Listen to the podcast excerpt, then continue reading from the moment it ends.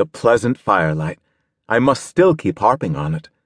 The kitchen hearth had an old fashioned breadth, depth, and spaciousness, far within which lay what seemed the butt of a good sized oak tree, with the moisture bubbling merrily out at both ends. It was now half an hour beyond dusk. The blaze from an armful of substantial sticks, rendered more combustible by brushwood and pine, flickered powerfully on the smoke blackened walls, and so cheered our spirits that we cared not what inclemency might rage and roar on the other side of our illuminated windows. A yet sultrier warmth was bestowed by a good quantity of peat, which was crumbling to white ashes among the burning brands, and incensed the kitchen with its not ungrateful fragrance.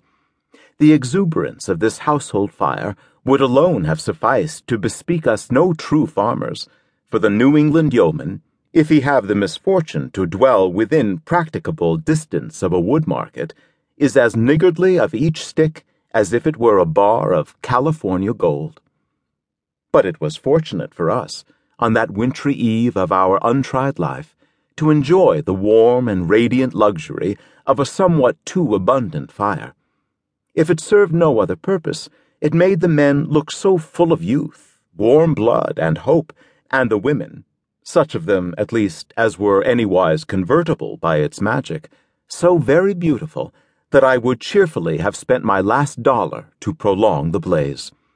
As for Zenobia, there was a glow in her cheeks that made me think of Pandora, fresh from Vulcan's workshop, and full of the celestial warmth by dint of which he had tempered and moulded her. Take your places, my dear friends all, cried she.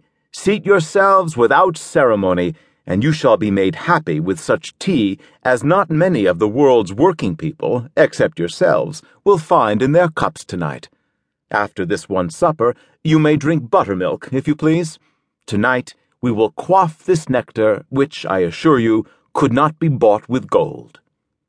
We all sat down, Grizzly Silas Foster, his rotund helpmate, and the two bouncing handmaidens included, and looked at one another in a friendly but rather awkward way. It was the first practical trial of our theories of equal brotherhood and sisterhood, and we people of superior cultivation and refinement, for as such, I presume, we unhesitatingly reckoned ourselves, felt as if something were already accomplished towards the millennium of love. The truth is, however, that the laboring oar was with our unpolished companions, it being far easier to condescend than to accept of condescension. Neither did I refrain from questioning, in secret, whether some of us, and Zenobia among the rest, would so quietly have taken our places among these good people, save for the cherished consciousness that it was not by necessity, but choice though we saw fit to drink our tea out of earthen cups tonight, and in earthen company, it was at our own option to use pictured porcelain and handle silver forks again tomorrow. This same salvo, as to the power of regaining our former position, contributed much, I fear, to the equanimity with which we subsequently bore many of the hardships and humiliations of a life of toil. If ever I have deserved which has not often been the case, and I think never, but if ever I did deserve to be soundly cuffed by a fellow mortal for secretly putting weight upon some imaginary social advantage, it must have been while I was striving to prove myself, ostentatiously, his equal and no more.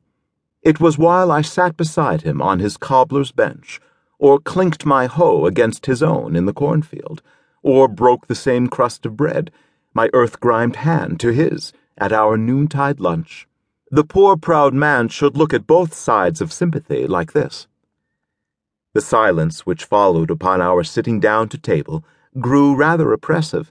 Indeed, it was hardly broken by a word during the first round of Zenobia's fragrant tea. I hope, said I at last,